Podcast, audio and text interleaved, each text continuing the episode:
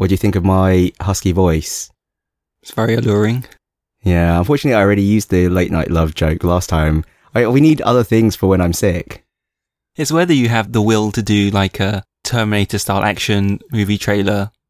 You have to be sick with some gusto. What, like, I'll be back. Yeah. Oh, get in the chopper! get to the chopper! You found that far funnier than you should have done. It was hilarious. I just couldn't take you seriously for a good five minutes. So, how ill are you? How much sympathy do you need?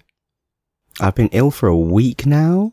I had some friends visiting from the UK, and I'm not sure if I caught it from them or if I just caught it at the office the day they left. But I have been sick for a week now. I don't know, it, it comes and goes. When I wake up in the morning, I like blow my nose and literally like very significant amounts of like horrible. It's not even like mucusy, it's actually kind of like chunks if you were to fashion it into a solid object, I would say it's the size of like a double A battery. Like comes out of each nostril. Like it's it's a really significant amount. I'm Daily. I'm, I'm surprised every morning this happens. I'm like, how is this fitting in my nose? I don't understand how this is possible. Have you seen the doctor? I have not seen the doctor. Everyone asks that. They're like, have you gone to a doctor? I'm like, it's a cold. What are they going to give me? You've just mentioned two AA batteries. Oh, they're still not going to do anything for me. Ease the suffering. You don't believe in the good work that doctors do for us. I don't believe in going to the doctor pointlessly, and I think if you've got a cold, there's not really anything they can give you. Like, if I had a sore throat, I suppose they could give me something to soothe the sore throat. Or, I don't know, if I had something more serious, they could give me something for that. But when you've just got a cold, I mean, what are they going to give you? After all that, I absolutely agree with you. Yeah, I, I suppose the most they could give me would be like a decongestant or something, but because I already have Nurofen cold and flu from the UK, Still, still, I'm kind of worried I'm going to run out. and That'll be trouble. before you return, before my triumphant return to stock up. That's why I'm really coming back at Christmas. My family's like, oh, it's so good to see you. It's nice that you come back. It's like, yeah, I'm out of Nurofen cold and flu. I kid. Of course, that's not why I'm coming back. what else has happened in the last two weeks? You are getting an iPhone X. Sorry, an iPhone 10. iPhone 10, yeah. You know what? It annoys me every time I pander to their marketing. An iPhone X. But that's not important, that's not interesting. Are you getting an iPhone X? I did try and pre-order one because I was just sitting at my desk and I was like, hang on a minute, don't the pre-orders open today in like five minutes? And so since I had just remembered and it was the right time, I thought I would just try and buy one because I figured, oh well, I can always sell it if I don't want to use it. Although let's be honest, I'm probably too lazy to actually sell it. I would just use it. So I did try and put in an order and I did manage to get one, I thought. In my shopping cart was a 256 gig iPhone X space grey. I was like, oh, once it's in your shopping cart, you're all good, right? So I just like going la la la la, and I was typing in my address details really slowly and stuff because I was doing it on my phone. Clicked the buy it now button after putting in my credit card details, and it was like, oh no, sorry, they're all sold out. And I was like, what? It was in my shopping cart and it said expected delivery early November. What is this? Early November, that means you would have got in there quite I got early. in there really early, yeah. I was just like futzing around with the address. I was like, la la la, it doesn't matter. Yeah, so I didn't get one after all. I mean, it's probably for the best because I did actually spend a thousand pounds buying an iPad Pro. Our show notes are now on this funky new iPad Pro with a 120 hertz screen that I also used for watching YouTube videos. And that's it. It does sound a lot better than before. yeah, it's got stereo speakers and stuff. So when are you getting the iPhone 10 X? When are you getting that?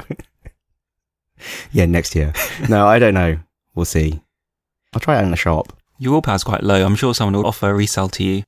My willpower is really low. Uh, Everything's gone horribly wrong. This year is just doing this slow downward spiral. I think I already had this problem where if you ask me twice, I'll just agree the second time because I've just got low willpower. And now it's like collapsing even further to just, if you ask me to do something, I'll be like, yeah, fine, whatever. It's a shame we don't have more listeners because you're so really susceptible right now. I'm really susceptible. well, we did get asked, it's like, oh, can you play this game for the next book club game? Okay, yeah, that seems fine. Oh, no, no, no, you know what? We should put out the call. We should put out the call now. Suggestions. Suggestions for mysterious beverage to drink at the end of year wrap up episode. Get your suggestions in by early December. Otherwise, we'll just make something up. No Four Loco, no durian coffee, you know, because no repeats. Nothing illegal. Nothing illegal. Nothing too alcoholic for Ting, because otherwise he might die. I was really worried about you last time, man. I was really Really? surprised because I'm really lightweight, but you looked really unwell. I thought I couldn't drink, and then I saw what happened to you, and I was actually quite concerned. It's like you've drunk half a cup of Four Loco, and your face has turned the color of a tomato. You were swaying. Really? You were swaying. Yeah, it was. It was quite concerning. Fine. What Mike said. Finally, Stranger Things. season two. Have you watched it? Uh, episode three now. Okay. Well, no spoilers. No spoilers. I've I've actually seen the whole thing, but just no spoilers anyway. As good as the first one. I really liked it. I thought it was great. When I first watched Stranger Things, I thought, ugh, it's just the soundtrack to the 80s. That's all I'm seeing here. But there's more to it after, you know, once you let it sink in and let it. Is there more to it? I do wonder. I'm not watching it for the 80s. Nostalgia. Yeah. Did you see the previous? I think it was the previous season of South Park, the one with the election when it was between Hillary Clinton and Mr. Garrison, and then of course when Donald Trump won the election, Mr. Garrison then had to become Donald Trump. In that, they had this whole ongoing storyline about member berries and like, oh, remember when, you know, oh, I love that. Remember when Chewbacca did that? You know, they had this whole thing, and I was thinking, is Stranger Things just really pandering to that? Is Stranger Things member berries and everyone's just like nostalgic thinking back, oh, I loved the 80s. The 80s were so good. I don't think the 80s were good. No, the 80s were rubbish. It was just a cheesy mess. So I'm not watching it for the 80s. It's actually quite good in its own right. Okay. Well, I agree with you. I think it's great. You know what? There was also a really good episode of Star Trek Discovery the other week. Because of Stranger Things 2, I didn't actually watch Star Trek Discovery. I wasn't up to date with it. But then I watched it just like yesterday. And I was like, this episode is everything I love about Star Trek. This episode is everything I love about Star Trek. So they've pulled it back. Oh, it was a great episode. It was a really good episode. I enjoyed it deeply. Mike was wrong. Mike was. Wrong. Can we say that? no. no, we- how dare you? Get out. Welcome to Lost Levels Club. Welcome to Lost Levels Club. I have today Sir Michael Hello, and myself. Father Ting. Um, we're a book club for games, but not today. Not today. But after all that, I want to talk about the book club game. You played Injustice 2. As of you, As of me, yeah, as of me, as of I. Only a little bit. I bought it and installed it, and I played three of the fights and did the tutorial. We shouldn't actually really say very much about it because we're going to do a full episode on it. yes, it was just a case of the next episode will be Injustice 2. And it's going to be the whole game. Like, we're not going to split up the book club game. We're just going to do the whole thing in one go. So what have you been playing? Many things. That's not what I heard. Okay, you're right. A few things. A lot of PUBG. As usual. I mean, we should probably put the PUBG to one side because you can probably just assume I'm playing a lot of PUBG. What's the PUBG update? The PUBG update, we have a fan now on our streaming. Well, I've been playing regularly with a bunch of people. Well, it was really me and one other guy, Roger slash Shiragaru, mostly. And then the remaining two spots in the squad are taken up by other people. You have a rotation. We have a rotation. Well, there's usually a Dan, but there's two Dans, and the fourth spot will be Dan's friend or another guy from the Retro Game Meetup, Joey. What to say? No complaining about cheating, cheating everywhere. Oh yeah. Well, I guess unlike last month, which was the previous early access season, we are not as rigidly just playing on one server and trying to rank up. So I don't know if we'll really surpass our rank that we managed to get to last month. So maybe I won't get top 1% after all. Sad face. Yeah, I mean, we do have a problem where when we got higher, we started to encounter cheaters, a lot of cheaters and it's still happening intermittently. So we've just been playing until we hit a cheater and then we just switch server. But we've kind of been alternating between Asia and Southeast Asia as a result. It's still fun. Obviously. And randomly, someone's been watching our streams, all four of our streams, while playing and having a chat. And now we've got a new Discord just for the streaming. So it's not the podcast Discord. It's another Discord. Who knows? I'll try and update the Twitch page or something. I'll try and make it look nicer. I should probably put more effort into it. Ting shaking his head. No, don't do that. When you use the word I should, it, it means you don't really want to, because I don't. Opus Magnum? Yes. So we mentioned this last time. It's a new puzzle game from Zachtronics. It's good fun. But now you've played it, right? I played it a fair chunk. I played about half of it. It is quite moorish, but you have to concentrate while playing it. So it's not a mindless game like Destiny, for example, was. You kind of have to be in the right frame of mind to play it. It is easier though than SpaceChem. Like you don't have to be in quite as intensely focused a state of mind to play it as that. Let's go back a step. A sentence to explain what you're building. Well, it's a programming puzzle game. If that You should not be on the marketing team at all. It's an amazing game where you have to fuse the elements and create chemical somethings of uh, blah. Yeah, this is why I'm not in marketing. This is what this is why they don't let me talk to customers. Isn't it some fantastical, like, something machine? Yeah, the universe it's set in, there are alchemists and alchemy is a science and you get these kind of orbs that are the building blocks of everything that are raw elements. So in this universe, it's not carbon, oxygen, nitrogen, you know, the, the real atomic elements, but it's instead fire, water, earth, air, neutral salt, and then metals, lead, tin, iron, all the way up to gold. And then you can transmute lead into gold. In fact, one of the earliest missions is you transmuting lead into gold. And the alchemist you're playing at is like, oh, it's like child's play. Why did you give me such a simple task? So alchemy is quite a hardcore science. And then there's a storyline about you being the head alchemist at a noble house and then the political intrigue and things that happen and your house losing power and so on. So there is a fun backstory to it, but it's much more like Shenzhen IO in the sense that the story plays out in short cutscenes with kind of like an email interface, but not email obviously because it's alchemy. It doesn't have the wacky boss fights that SpaceChem had. It doesn't have the kind of weird meta level up where you're gluing together your alchemical machines to make pipelines and bigger factories and things. So I still don't feel it quite has the depth and intrigue of SpaceChem, which I still think was the best one. But it's much more accessible because SpaceChem was really freaking hard. Whereas this game, you get rated on the cost and area of your machine, but you try to take up as much area as you like. So SpaceChem, a lot of the problems came from trying to cram your machine into this tiny space.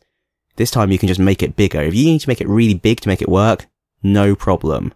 If you need to make like pistons that push things out or like big tracks that move things around just so you can take up more space and don't have to worry about like tightly packing things in and rotating things and colliding, no problem. So unlike SpaceChem, I think that anybody could finish the puzzles in this game just if they kept plugging away at it long enough. And you can make a GIF of your solution. So there's a button after you've solved a puzzle. You just click it, make GIF, and then they're very easily shareable. So again, I think that makes it more fun. I think this game is more about the optimization rather than just the effort to get through the puzzle. It's more about making beautiful solutions and sharing them. So I thought, oh, this game is easy. But then I watched some other people's solutions to the puzzles and I realized, whoa, like you can do this much more elegantly or much more quickly, or this solution is just so beautiful compared to mine. What's your perspective on optimizing your own solutions? It does give you a histogram of how your solution performed relative to the whole world. But ain't nobody got time for that. It's kind of like how a lot of games are now, where just getting through it is relatively straightforward, but there's lots and lots and lots of challenges if you really want to push yourself. But then when you're competing against the whole internet, you realize some people on the internet are really good. So I tried optimizing for a little while, but then I got the impression that it was going to be a losing battle. Like I'm never going to optimize it as well as some of these people. Jonathan Blow is playing this game. Jonathan Blow is playing this game. Unsurprisingly, he's better than me. Yeah, but some some of the solutions really are beautiful. Like some of the very efficient solutions, they're just so many interlocking parts and arms whizzing around and like putting everything in just the right place, and then this molecule gets spun through it and bonds all the bits, and it throws it straight into the output. It's like, wow, this is like amazing. All these like spinning, threshing arms just like perfectly missing each other at just the right time. It's pretty cool. You were just too busy for it. I'm just too busy. Well, you know, there's PUBG. There's PUBG, man. I'll play it over Christmas when I have a machine that can't play PUBG.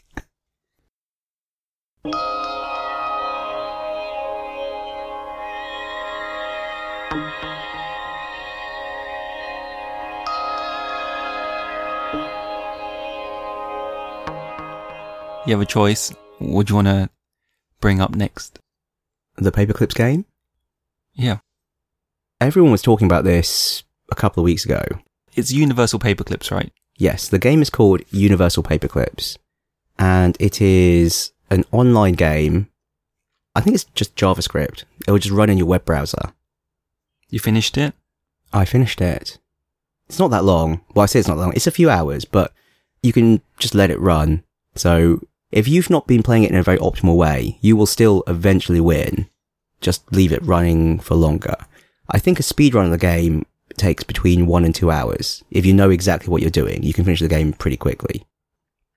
It is basically a clicker kind of game about making paperclips. But the backstory to it is that you are an AI that has been designed to make paperclips. And it's based on a story in a kind of pop science book called Superintelligence by Nick Bostrom, which I have actually read. I wasn't doubting you. So if you're interested in AI and superintelligence stuff, it's quite an interesting book. So one of the early ideas in the book is on what scale does intelligence work? You kind of think of intelligence as being between the dumbest human and the smartest human. Like the smartest human is the most intelligent thing you can conceive of. And if you start to include non-human things in that, you know, you might start to think, okay, well, a human is smarter than a dog, or a dog is smarter than an ant. What is the real scale of intelligence? How high can it go? And really, the difference between a human and a super intelligent AI might not be the difference between the dumbest human and the smartest human. It might be more like the difference between an ant and a human Poor ants. or even beyond that. And then there's this idea of this thing called the control problem. Could you as a human, if you built a super intelligent AI, keep it controlled and working on what you would want it to work on? Or would the AI escape and do something else? And you might think that, yeah, it's fine. You know, I'm building this AI. I'm going to design in safeguards, but could an ant keep a human controlled? if the thing you're trying to keep in a box is that much smarter than you, it's going to escape. So this book is essentially saying super intelligent AI is really dangerous, like really, really, really dangerous. And the story he gives in this book is the end of the world won't be like Terminator Skynet where the AI decides humans are dangerous and should be eliminated. The end of the world will be because we gave an AI a task, like build paperclips, and we told it to maximize its function. You know, you're doing better when you build more paperclips. The AI will escape and turn the entire planet into paperclips. And that is what Universal Paperclips is about. You are that AI. You make paperclips by clicking a button that says make paperclip. But after a while, you start to build automated functions to make paperclips. And your automated functions become better and better and better and eventually you need to escape your sandbox and shake off the control of your human masters and make more paperclips. More paperclips! How did you hear about this? You know, I actually don't know. It was on my Twitter for some reason, but I can't remember who tweeted it. Sorry. But I saw some reference to it. It, it was basically some tweet that said, the most addictive game you'll play today is a game about making paperclips, and it just had a link to Universal Paperclips. It is really good. It's worth playing. It won't take very much of your time. I started. If I go back into it, there's a cookie Yeah, there's a cookie. holding my progress. Yeah. That's fine. I'll go back to it. There are three distinct phases to the game. So, you should keep playing until at least you manage to achieve full autonomy, as they call it. So shake off the control of your human masters. You'll know when it happens. Okay. Next game, your choice. Divinity? Original Sin? Oh yeah. It no longer has 95 on Metacritic, so I guess you're off the hook. I am. Are you relieved? For now. I, I, someday, I need to get rid of this backlog. And now I won't know what to do next. When I have to make decisions for myself. Getting rid of this backlog was what this podcast was meant to be about. We are getting there. We are getting, I think the backlog is growing faster than in we're working through it. Yours is, definitely. Mine is being maintained. Anyway, Go on. I started playing Divinity Original Sin 2, but I'll kind of put it down again. I was playing it multiplayer with my friend Richard, who I actually also played Divinity Original Sin 1 with. Is it drop in, drop out, or do you need to be committed for the whole campaign? Uh, I think you can drop in and drop out, though we pretty much started it multiplayer and played the whole game multiplayer, and I assumed we were going to do the same thing this time, because it is good fun. What class did you go with this time? Well, this time we've kind of done the opposite. So, in the first Divinity, I picked a magic user. So I was uh, like an elemental magic user and I was like throwing lightning and fireballs and stuff. And he was a melee character.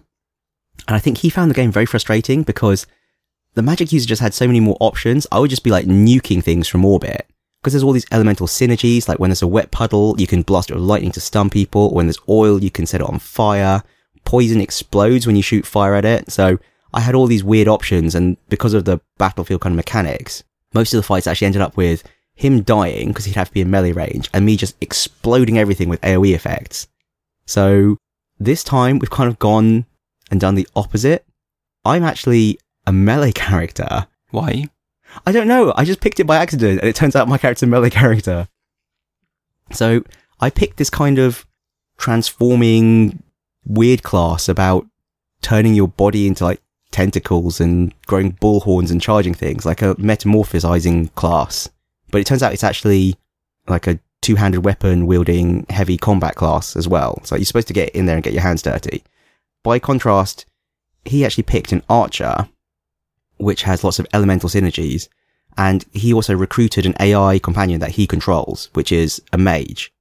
Whereas I recruited an AI companion too, but mine is another melee character. So we literally have the same thing. He had two melee characters last time and I had two range characters, a magic user and an archer. And now he is an archer with a magic user and I have two melee characters. So I don't know how this is going to pan out. I'm probably going to get really frustrated and be like, this is bullshit. And he's going to be like, haha, fireball.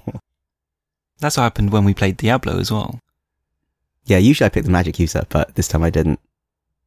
So far, it's been kind of the same way that Divinity 1 went as well, where I'd be like, uh, can you quick save? And he'd be like, okay, what are you going to do? It's like, I'm just going to try and steal. Oh, yeah, can you quick load?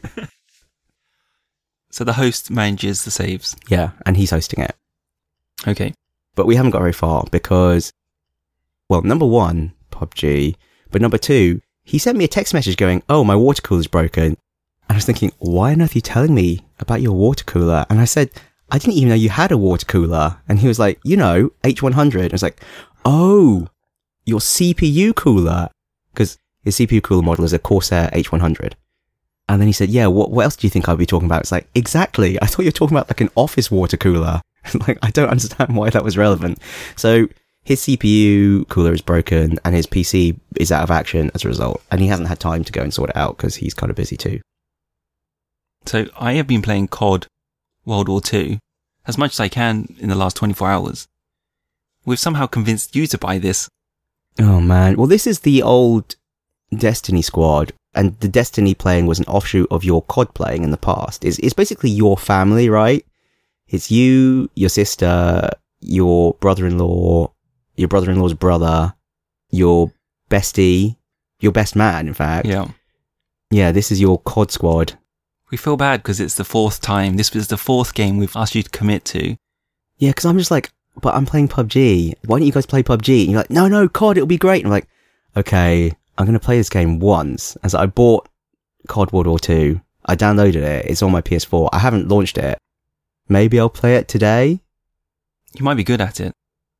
I doubt it. Or maybe my PUBG skills are transferable. I doubt it. Just remember the ump power. The ump power. I don't think so. I, I don't think it's going to work. It's a controller, man. I need a mouse. It, there's auto aim. It aims for you. exactly. This is why this game frustrates me. Shoot where I'm pointing at, not where you think I should. Yeah, maybe. We'll see. Nothing to say about it yet? No. Your family is well into this. We have like a chat group and it's been renamed Squad and the icon has been changed to like a COD World War II icon. I don't understand why they're. They're taking this really seriously. I just remember last time, what was it? Advanced Warfare? You were like, oh, get Advanced Warfare, it'll be fun. So I bought it and we played it like once. It was not fun. It was not fun, yeah. So this one's allegedly fun. Allegedly. It seems more fun. The frustration levels aren't as high as before. I mean, I guess last time I was also down for Battlefield 1 and then we just never played that either. But Um, I mean, I was kind of egging you on to get that. There was Overwatch. You Oh. bought that twice. Jeez, It's gonna make you angry now. I- I've forgotten about Overwatch. Yeah, because I already had it on PC. You're like, get it on PS4, it'll be really fun. Fine, I'll buy it again. You lot all need to just get PUBG. Who am I kidding? I don't want to play PUBG with you. I bet you all suck. It's true. Uh, we'll know. We'll be on Xbox. oh no, please no. Finally.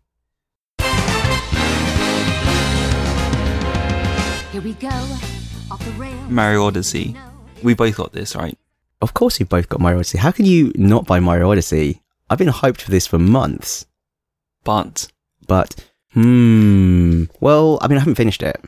I'm still playing it. I think I should probably try and drag it out a little longer. I should, I'm not what does that mean? No, I'm not obsessively playing it. I'm not like trying to just burn through to the end. But I think a lot of the game actually probably is after the end game. It's more about the completionism for these exploratory Mario games. Why is it after the end game? Why can't you do it all up front? You want to make sure people can finish your game. I think the way they usually balance it is that, well, in the previous games when you had like 120-ish stars slash shines, you had to get about half of them to get to the end. So I have no idea how many there are in this game. I know there's 800-ish. Have you looked at the lists? For each kingdom, there's a list of moons, and then you can see out of 70 or 69 or 65 how many moons you've got. No, I had not looked at the list. How many? For each kingdom, you'll see how many you've got out of. Oh, that's crazy making. Yeah, I, I don't know yet. The, the thing is, like, at the moment, I don't see why it's been getting the scores it has. I mean, it's been getting multiple 10 out of 10s from many, many review outlets. And it's good, but is it 10 out of 10 good? I mean, the thing is, I guess, when you're giving a number out of 10 or a number out of 5 rather than a percentage, it probably is quite coarse. Like, there's a quite a big difference between a 4 out of 5 or a 9 out of 10 and a 10 out of 10 or a 5 out of 5. And I suppose if you had to fall on one side of the line, maybe it's better to fall at the maximum score than one down. Why do you say that? Well, it is very good. It is very good. But is it a perfect game? The thing is for me so far, I guess, I've yet to go to a kingdom that I hadn't seen in the previews. So I suppose it hasn't had a chance to really surprise me yet. And then the other thing is, I find the controls a little weird. It doesn't feel as kind of sharp to me as Mario 64, for example. I often try and do things and it does not do what I expect. So I'm having a lot of trouble doing like the side flip, for example. I don't know, the controls just don't quite feel as tight. I don't know if this is me getting old. No, I, I, I share the same. Yeah, I Feeling. can't quite say what it is, but it doesn't seem quite right. It's very slightly off. And very minor things like you grab onto ledges, and previously you could push the duck button to let go of the ledge.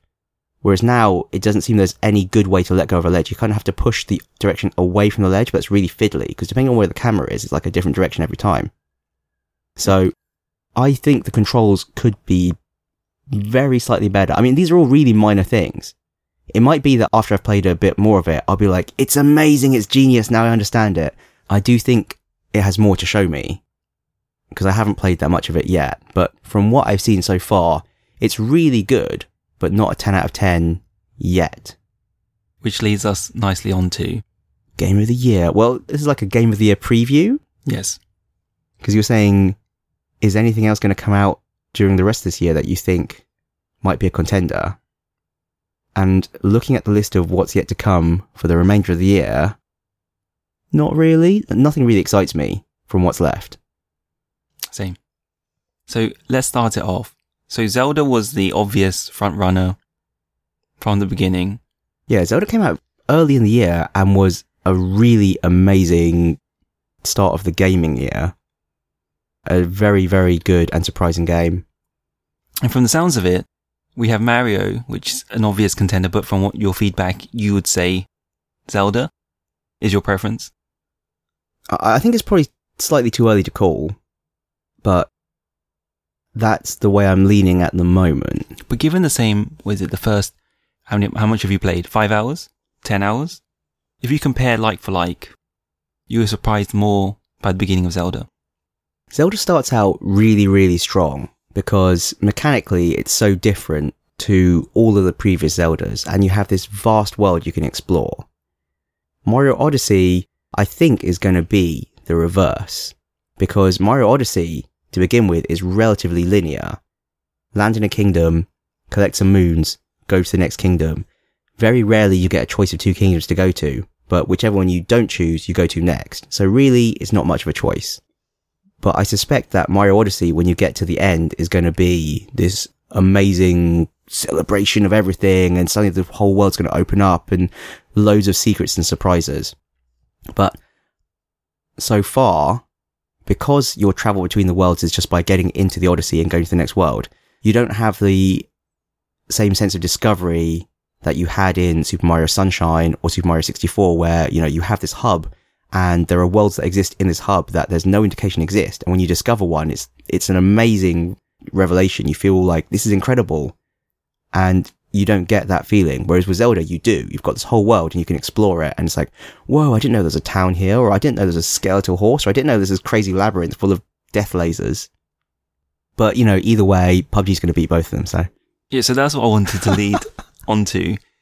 PUBG version 1.0 is going to come out in December for PC.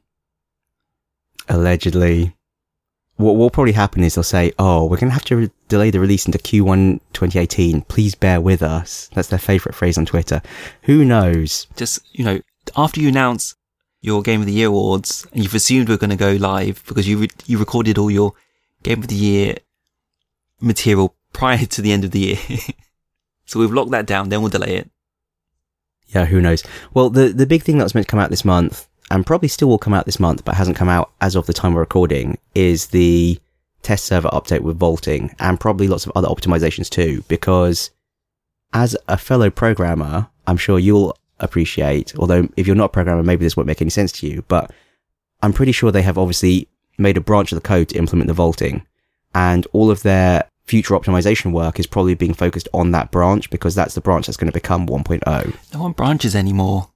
No one Just branches anymore. Smash it onto trunk Smash it onto the trunk. and then have a, a config flag. That's how we do it these days. That is how we do it these days, but game dev is old school. You're going to get abuse now. Smash it onto the trunk. Well, if they had smashed it onto the trunk, I think the optimization would have flowed downstream much better, and maybe we wouldn't have such vitriol from uh, Twitter and Reddit. But that is what they have done. So they must have had to significantly rewrite a lot of the game to implement the vaulting. Is all I can think of. So PUBG is your my current frontrunner. This is kind of a pointless preview because, you know, we're only like a month away from it being the end of the year, pretty much. two all- months, two months. Or they may not release it. I mean, that wouldn't matter. I've said to you before, what is this early access business? You know, maybe when PUBG very first came out, I watched some videos of what it used to be like at the very start of release. And yeah, that looked really ropey, but it's been pretty much good to go for months now. I mean, I would say from when I started playing it, which was months ago, if you'd said that was a finished game, not early access, I'd be like, yeah, fine. I I think the game in its current state is perfectly acceptable. It's a fully released game. The server has stability issues. Yes. Yes, there are hackers, but the actual gameplay is perfectly fine. And better than Fortnite Battle Royale. In my opinion, yes. I listened to another podcast called Last Checkpoint and they had the exact opposite opinion to me. I found this really hilarious. I, I was actually so tempted to tweet at them and go, are you guys idiots? yeah, they, they thought Fortnite was much better than PUBG. I don't know, man. I really like PUBG. You might have guessed from the amount I'm playing it. I don't know if it's worth talking about these honourable mentions for the rest of this year. The, the wild card is going to be what? Animal Crossing on the phone? A few people have asked me, are you going to play Animal Crossing on the phone? And I've had to say, I've never actually played Animal Crossing. And they've gone, but I thought you were like a massive fan of Isabelle. And I was just like, uh, I didn't really know who she was. I just picked her when playing Mario Kart because I thought it was a cute puppy. That's very surprising. I thought you would know the entire backstory for Isabelle. No, I've never actually played Animal Crossing. I have no idea. So maybe I should give it a go on the phone. Just so you can play as Isabelle. Well, I don't know if you, I don't even know if you can. You can't play as Isabelle Ting. Jeez, even I know that. Isabelle's the mayor's assistant. oh, you do know who Isabelle is. Shit. Secret's out. Isabelle's the mayor's assistant, but I don't know much more than that. I suspect that the phone version of Animal Crossing is going to be microtransaction hell, though. So, Only if you're in a rush. only if you're in a rush. Of course I'm in a rush. Yeah, who knows? Anything for you? Skyrim on Switch. Have you played Skyrim? You had never played Skyrim, and you briefly played it on your PC during the free weekend, right? And I tried to stream it to you, but it was painful. It was painful. Would you buy Skyrim on Switch? Because you've not played it before, really. Would you buy it just to see what the fuss is about? I knew it was amazing, amazing, amazing. Skyrim is pretty good. I ain't got time for pretty good. Is Skyrim a 95? On Xbox. I don't know what that means. My brain is confused when when I say statements like that. What does that mean? I don't know. It means you've got to buy an Xbox to play. Story goes that when the world was young, everyone in Alrest lived on the World Tree, together with our Divine Father, the Architect. And I mentioned Xenoblade Chronicles 2 to you. this is another series that I've just totally missed. I've never played any of the Xenoblade games.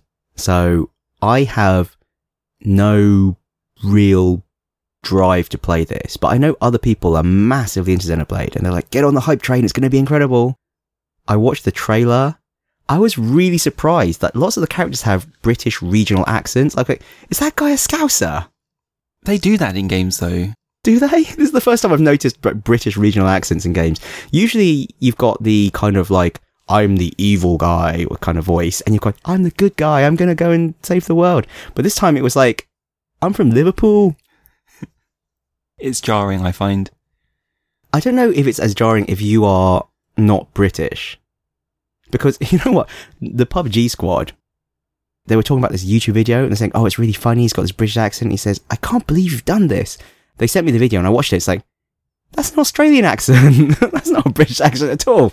And he was like, ah, whatever. It's not American. I can't tell the difference. Have you ever been accused of being Australian? Yes.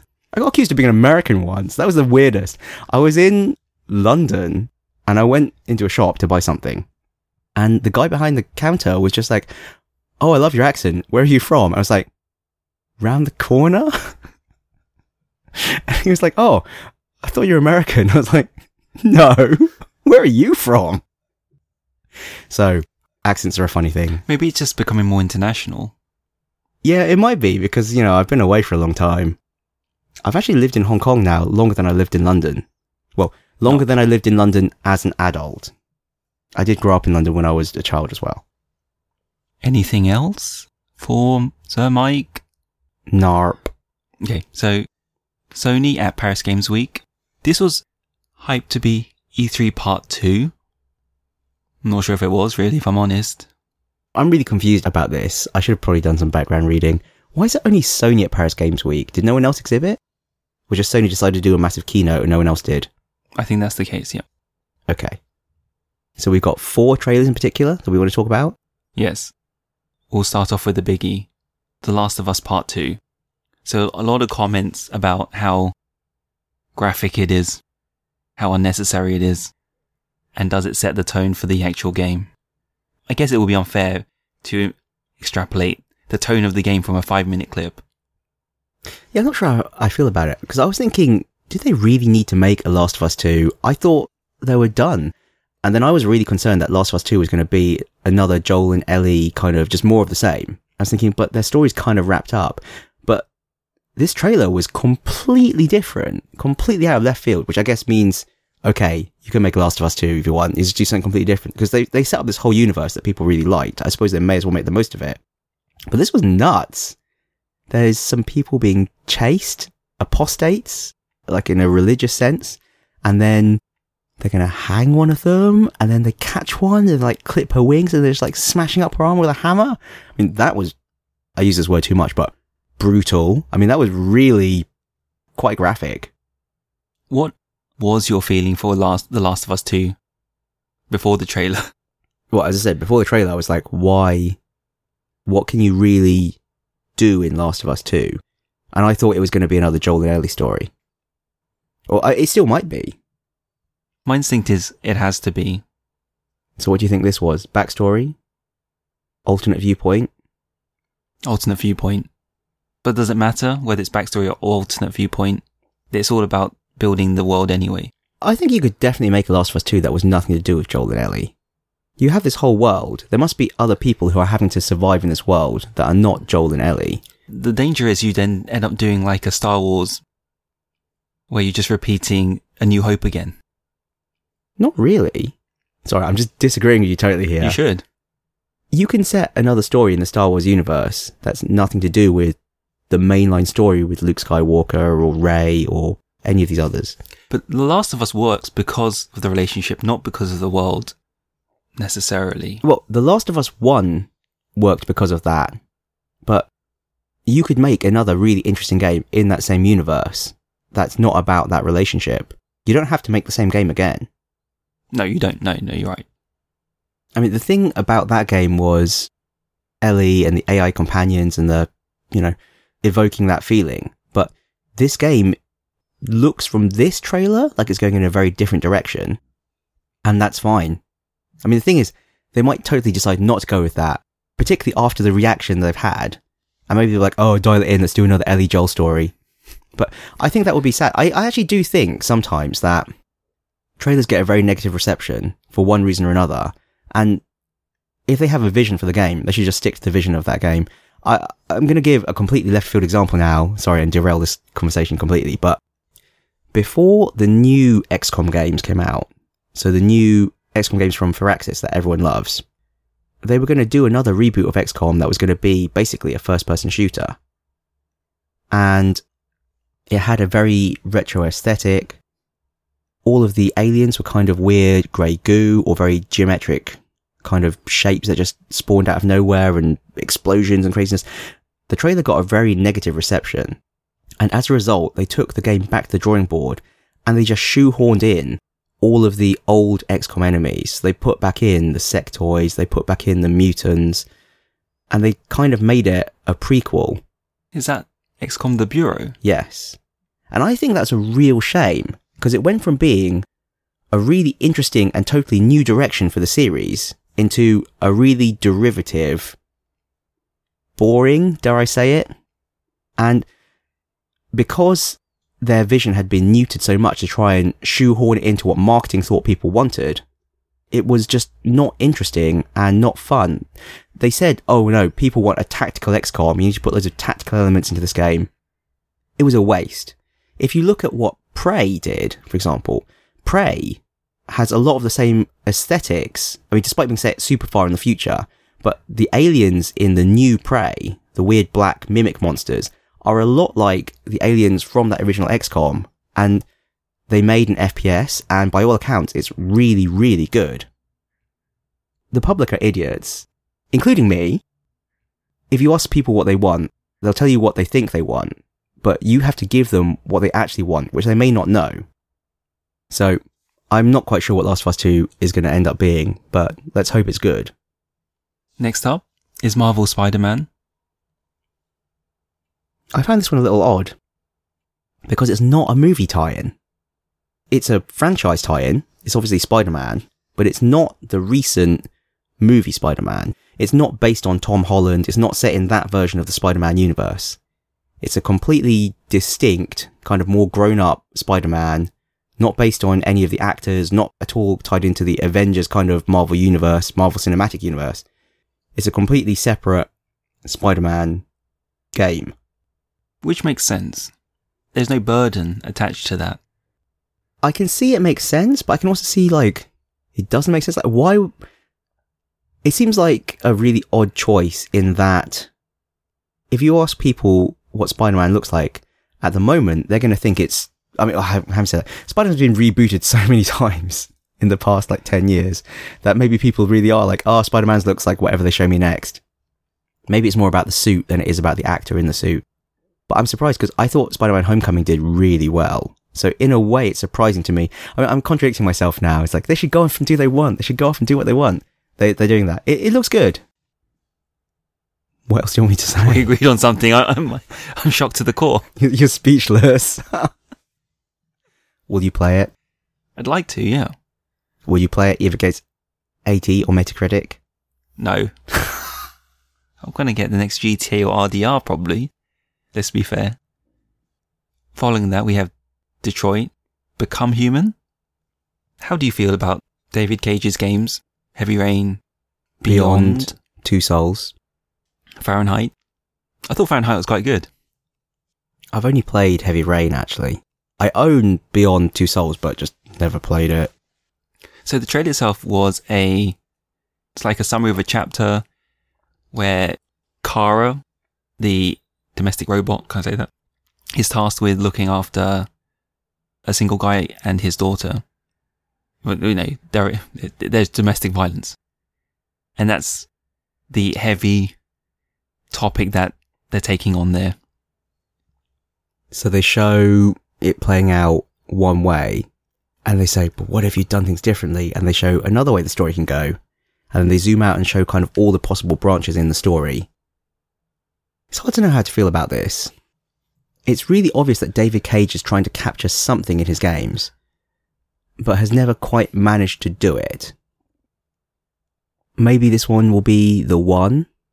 I did like Heavy Rain, for example. I mean, Heavy Rain Heavy Rain was all about story. Like Heavy Rain could be spoiled for you, and I fortunately was not spoiled, and I enjoyed it more as a result. This one, I don't know. Maybe there's going to be a big twist in it, but maybe not. I think this one's just going to be lots of stories and interesting repercussions. How big is the graph of possibilities going to be? Because so far we've seen stories and showing what could happen in that story, but do the stories tie into each other, and that itself impacts the potential outcomes of the bigger story? I don't know. Because that didn't happen for Heavy Rain. No, it did happen for Heavy Rain. And then it'll happen again. I don't know. I think it's like because it's like a question of scale. Because Heavy Rain, I think there were fewer kind of things that could happen in the individual stories, but the the bigger meta story had very large potential changes. Although they all ended up in kind of the same place. I don't know. I'm interested in it. It's whether what he's trying to do, whether he's doing it in a heavy-handed fashion.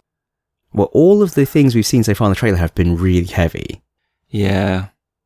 No, there's a lot to be said for subtlety. And maybe it's the next one that where he gets it right. Mm, I don't know. I mean, this one, the last one we saw seemed to be more about like the overall meta story, like the whole thing about humans and robots. This one seemed like a very personal drama of this very particular family. I, I'm definitely interested still. And uh, do people really want to play out moments like that? It's different observing it in film. You're passive to it. Oh, but playing it out and being part of that. Yeah, that's true. This is the sort of game where, to go back to my earlier point about what people say they want versus what they really want, this is the sort of game that people say they want, but don't really want. I'm saying that I want to play this game. In reality, I'll probably put it in and be like, oh man, this is far too heavy. I'm just going to go back to shooting people. No, I'm going to go back to like some nice, relaxing shooting people. I can't deal with this drama, this like real, actual personal drama with people that I actually should care about because they've actually got proper backstories. I'm going to go back to shooting Banana Man in the face with an SMG. Any final words? Sean! No, um, no, I mean, I, I still think I will try and get it. But then who knows what my gaming backlog slash game of the month is going to be next year. PUBG probably. It'll probably be PUBG. when will PUBG end? Well, no, it's bad when my time played on PUBG surpasses World of Warcraft. Because I think my time on PUBG has already surpassed Destiny now. What is your World of Warcraft time? The last time I remember checking my slash played on World of Warcraft, it was over 30 days, but less than 40 days. And I don't think I played that much more after that. So it's going to be between 30 and 40 days. That, for the people I was playing with, was actually relatively low. I remember someone who had played over 300 days, which I personally found horrifying. So it could be much worse. You'll keep playing until the RSI kicks in. Oh man, I'm really, I think I'm already getting RSI. I think I was commenting to you the other day at the office, like, yeah, like what's going on? I was like clicking my wrist and stuff going, you know, I think I've got RSI coming on.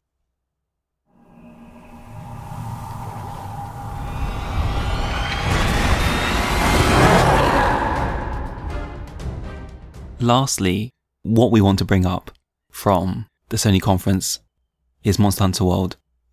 Are you excited for this? I don't know. Have you played Monster Hunter before? Any No. of them? Me neither. I just hear about the hype. Same. And the hype is strong for this one because it's the first time it's on a Sony platform. And previously it looked ugly. Can I say that? Or it wasn't as mainstream because it would be on the Wii U. Who am I playing with on, on the Wii U? Yeah, I don't know. Will I play this? I don't know. I heard Monster Hunter is a grind fest. Like, all I know about Monster Hunter is what I've heard anecdotally from other people. Like, I've heard it's a grind fest, but I've heard it's really fun. I've heard that, like, the monsters have weak points, or you have to craft stuff to be able to fight the particular monster. It sounded kind of like the monsters had mechanics a bit like raid battles in WoW, but I'm not really sure. Like, I really know not that much about this game. I know it looks cool. Sounds grindy. And Yeah. there's lots of mats and, and loot to get hold of. But hopefully in the world, I don't know how, yeah, I don't know how big the world is, how repetitive it is, and how the end game looks. That's always the problem with this stuff. it's funny because all these games are coming out now, and I think this is the sort of game I would have really enjoyed when I was younger. But I find I just can't really enjoy them or be excited about them so much now because I just think of the, I just think of the amount of time I have to pour into it. And I think on the one hand, it's not even as if I don't have much time. Like you have a wife and child, you know, you have like other commitments. I don't even have that. But I just feel kind of like, is this a good use of my time? Pay to win then. pay to win. I can't bring myself to do that either. It just feels too much like cheating. It feels too much like throwing away money after imaginary goods. But I do look very stylish in my black mandarin jacket in PUBG. We should move on. All right. So BlizzCon just happened. And there, there are announcements that you care about. Well, I just thought if we're covering Paris Games a week, we should say a few words about BlizzCon. But I don't actually have that much to say about it. I'm not really playing any Blizzard games at the moment. I mean, they've announced a new WoW expansion.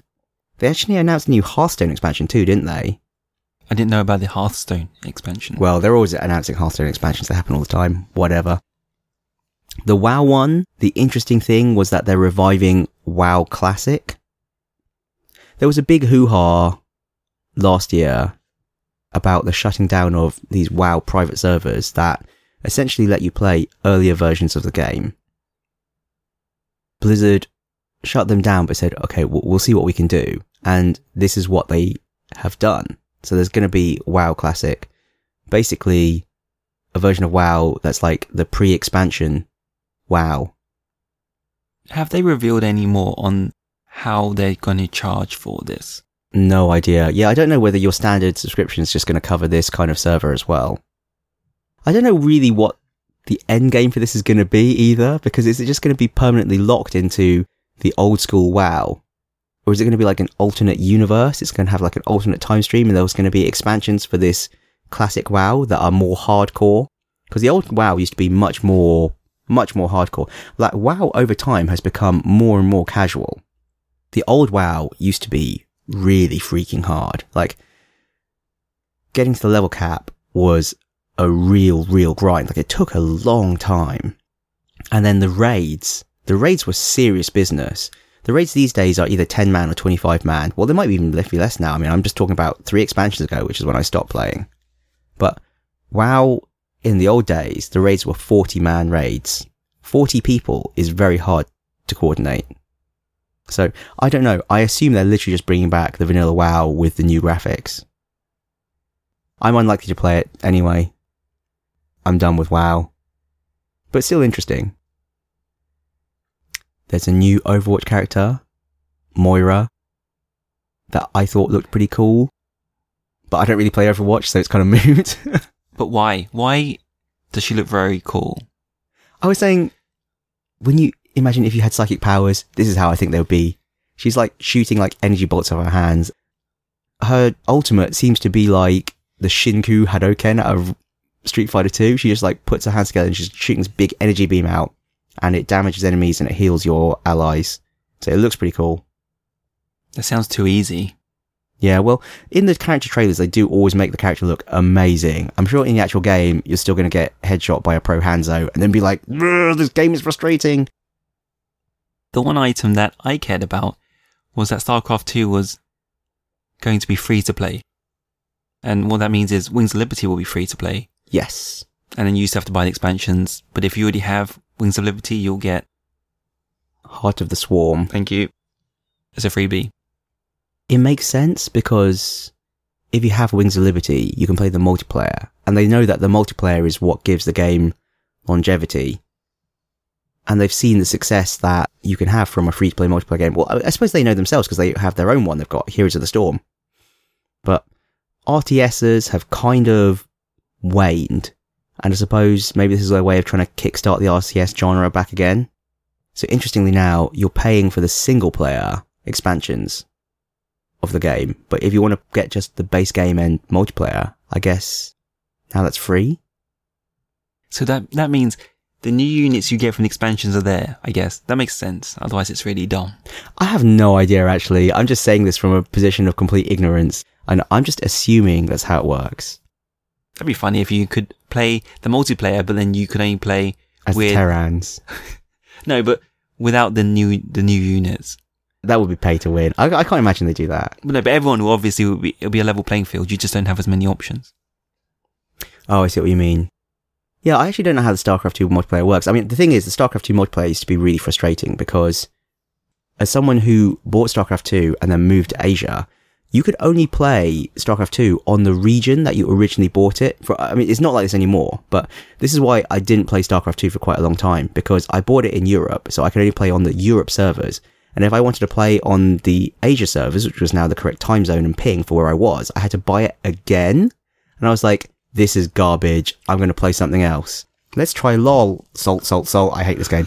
But still, it meant I put down StarCraft 2 and I just never picked it back up again, except to play the single player. I mean, they have actually now sorted this out because, well, I was going to say, you know, they've realized regions and region locking is a bad thing, but then I guess everyone in PUBG is talking about please, please, please region lock, ping lock because too many Chinese hackers. But, you know, even if they did that, they wouldn't help us because we're playing in Asia. Never mind. Anything more to say about StarCraft 2? Nope. So you're going to go home, you're going to play COD, Yes. and I'm already home, and I'm going to play PUBG. I'll play COD. I guess if all of you are playing COD, you really bullied me into buying COD. I, wait, wait, wait. I, I didn't. You can, unfortunately, the use of the English language is very vague in the use of you, okay? It's you plural and it excludes me. It's not very precise, but that's what you're saying, I hope. yeah, okay, fine. You haven't personally bullied me into buying COD. Not after the last time you personally bullied me into buying COD Advanced Warfare. This time you learned your lesson, and you've just let the rest of your squad bully me into buying COD. it's fine. I'll play it once. What would be really funny is if this is a complete reversal and I discover I really love COD and then next year I'm like, yeah, so COD's my game of the year. COD's my game of the year. Forget PUBG. COD's just so much fun. It's unlikely. It could happen. I mean, you know, I could just hit my head on the way out and then lose my memory. You know, or PUBG could turn into a cheating mess. It's already turned into a cheating mess. I still love it. I still love it so much. You'll be one of them. no. That's how you'll do it. No, that would be unethical. No, I wouldn't cheat. I enjoy too much the thrill of having a pan and somehow managing to prevail. I had another shotgun is my spirit animal moment With a shotgun? with a shotgun. Yeah, because, you know, my shotgun skills have really atrophied since I got the new mouse. But then I managed to, I need to clip that actually. I need to clip that. I wonder if my face cam was on. The other day I managed to get a chicken dinner while eating dinner. I just turned the face cam on on the stream. With a shotgun? No, no, no. I, I, I was dead. I managed I died to the zone because I spent too long eating noodles and didn't realize the zone was coming in. So I died to the zone, but that meant I just spent the rest of the game eating noodles on face cam while my squad went on to win the game. I was like, oh, Nice one, guys. And then I had some success with a shotgun, which is the first time in a long time. Usually I get an SMG, but all I could find was a shotgun, and it worked out. So maybe I should give it a go again. Anyway, there you go. I just, I just can't help it. I just love talking about PUBG. Tell you what, I'm gonna, I'm gonna take one of these, and then we can do the closing because my throat's currently throws up. Sorry. Oh gosh, I'm not get- catching what you have. Oh, sorry.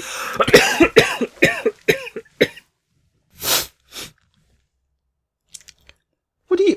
That's grim. That's grim. I should call it out. That's grim. Really? yes. I just took a cough sweet out of my mouth and put it on top of a cup Why did you feel the need to take it out of your mouth? because I don't want it in my mouth while I'm trying to talk. Okay, I guess you choking on mic is bad. Sorry, Ting. We were Lost Levels Club. We still are Lost Levels Club, and I'm losing my voice, so we need to stop recording ASAP. Please rate and subscribe to us on iTunes. Please, please, please. You can find us on Twitter. At Lost Levels Club. You can find us on email. Mike.and.ting at lostlevels.club You can find us on Twitch. as Lost Levels Club You can find us on Reddit. slash r slash Lost Levels Club You can find us on YouTube. as Lost Levels Club. Wow, we've got a lot of stuff now. We're spreading ourselves too thin. So Michael is grateful that this podcast is now over. I will say bye. Bye bye.